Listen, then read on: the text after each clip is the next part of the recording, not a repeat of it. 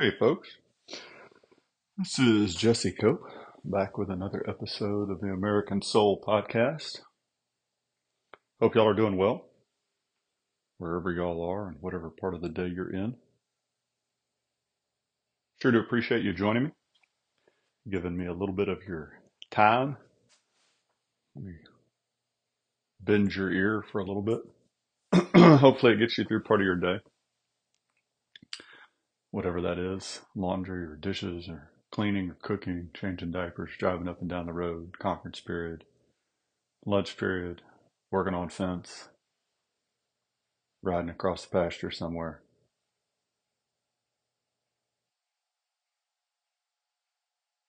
Hopefully, it helps our country just a little bit. Not a lot on homestead. Days are getting shorter still, and uh, not a lot to do until we start to get ready again for the spring garden. And hopefully, we will do a better job of fighting off the rodents and the deer and keeping chicks alive if we get some in the spring. Father, thank you for today. Thank you for you, Father, and your Son, Jesus Christ, and your Holy Spirit. Thank you for the time to record this podcast, the people that listen to it. Be with them and their families. Guide them, bless them, protect them. Surround them with your angels. Guide our nation back to you, Father. Help us to remember where our success and our greatness, our security, our protection, where they come from, that it's you, Father, not the strength of our own arms or intelligence of our minds, but you and our relationship with you. Show us what to do, show us how to turn back to you, how to get our country back centered on you, Father. Because we uh, we seem to be struggling with that pretty hard these days.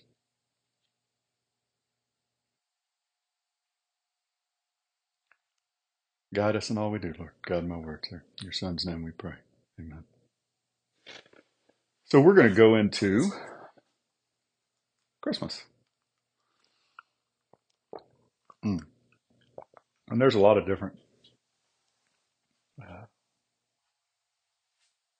ways that we look at Christmas each year on the podcast. We spend a good bit of time in some of the messages and comments from presidents. We've got a couple of those lined up already.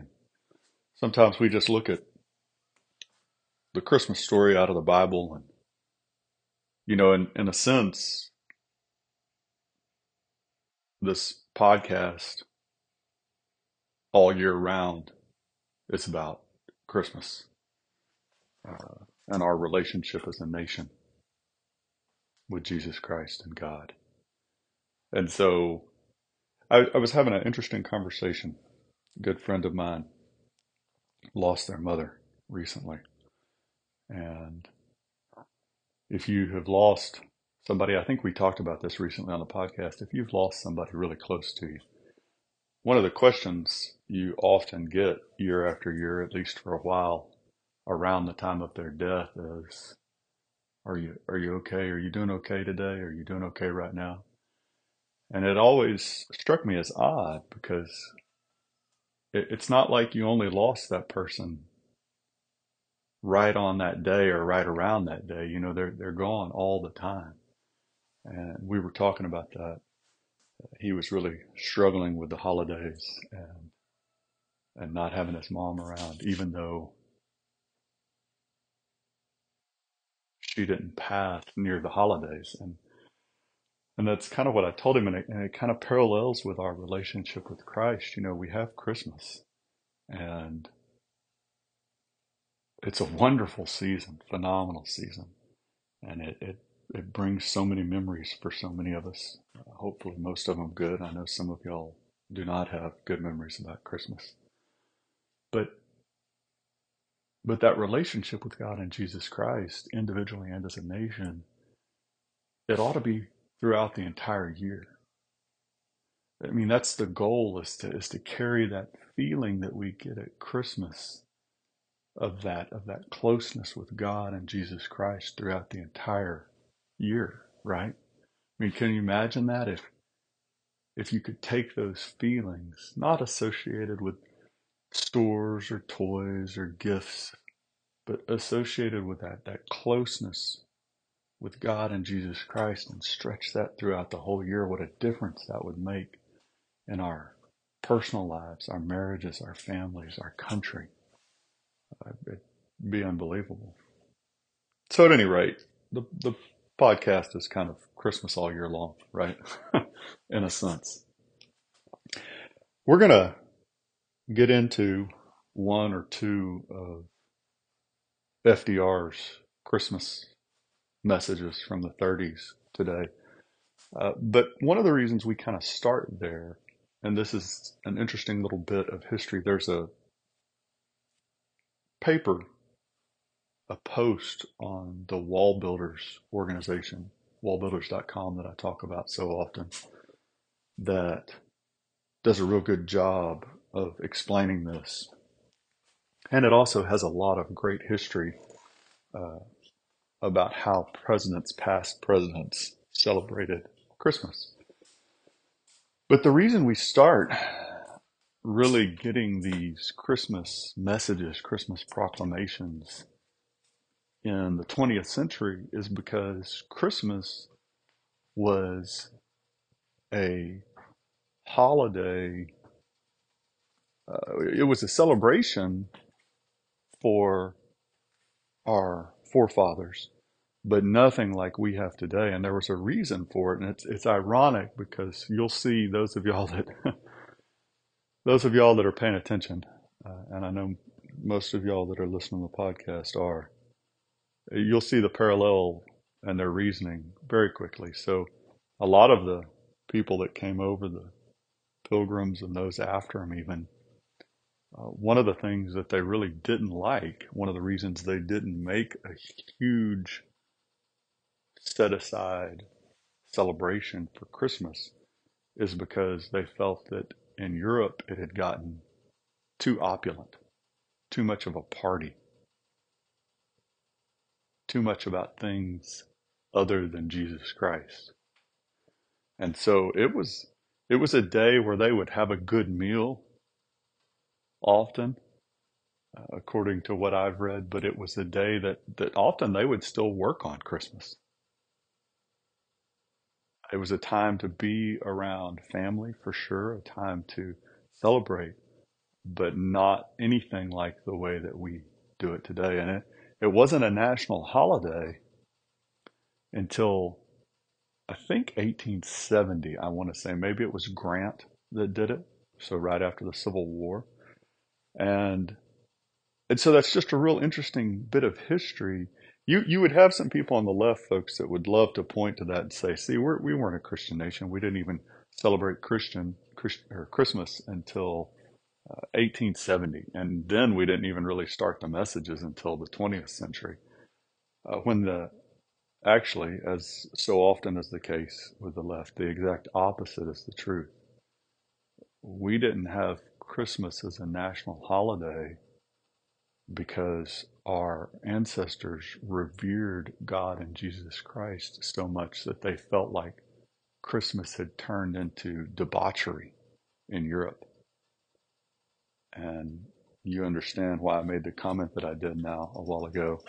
If you look around America at our stores, the fact that we have stores that start to sell well, some stores that sell Christmas all year long, but some stores that start to sell Christmas in July or August or September. It has become less and less about Jesus Christ, which I'm sure y'all have heard people say this all the time, but isn't that ironic? And if we get to it, I can't remember which one from FDR today we'll talk. He, he makes a statement about this specifically, but we have made Christmas into something it can't be. I mean, obviously it can in one sense because we've made it that, but not successfully, right? It's like saying, you know, there we can have an America without God. That's the way we're going. But it's going to be a monstrous, tyrannical, evil country like the world has never seen without God. We can have Christmas without Jesus Christ, but it becomes something gross and twisted and flat and empty. And then we can't figure out why we can't hold on to those feelings anymore because now we're concerned with things, money, presents, Santa, Frosty the Snowman, which, by the way, I'm a big fan of Santa Claus and Frosty. So, but uh, y'all get the idea. So we're going to go in. Let's see which one we will start based on date. How about that? And so we're going to start from this is FDR's message from 1933. Actually, I think it's the better of the of the two that we're going to read today. Uh, Christmas greeting to the nation, December 24th, 1933. We in the nation's capital are gathered around this symbolic tree, celebrating the coming of Christmas. In spirit, we join with millions of others, men and women and children, throughout our own land and in other countries and continents, in happy and reverent observance of the spirit of Christmas. For me and my family, it is the happiest of Christmases. To many thousands of you who have thought of me and have sent me greetings, and I hope all of you are hearing my voice, I want to tell you how profoundly grateful I am. If it were within my power so to do, I would personally thank each and every one of you for your remembrance of me. But there are so many thousands of you that that happy task is impossible. Even more greatly, my happiness springs from the deep conviction that this year marks a greater national understanding of the significance in our modern lives of the teachings of Him whose birth we celebrate.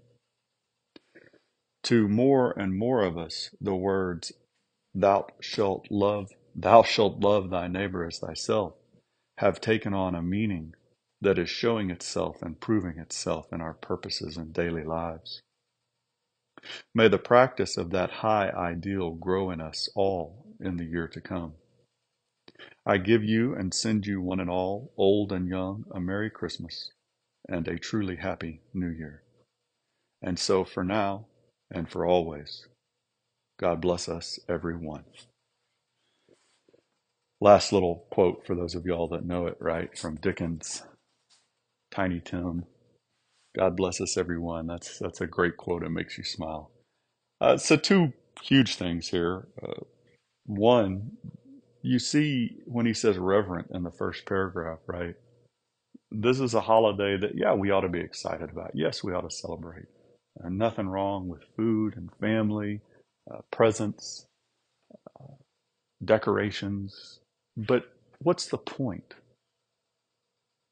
What's the attitude of our heart?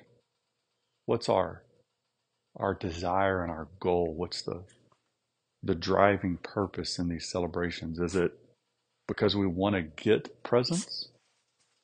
Is it because we want good deals at the store?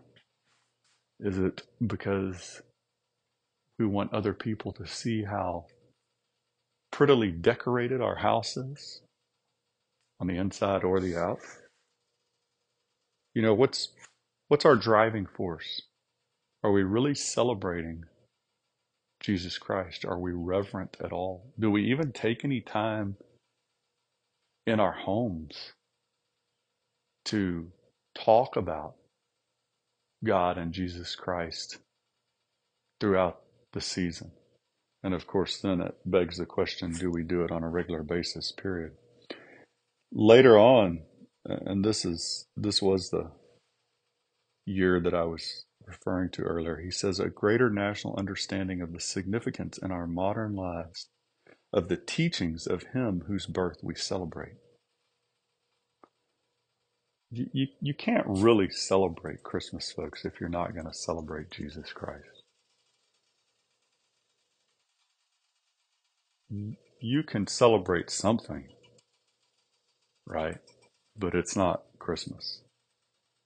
It, it's kind of like,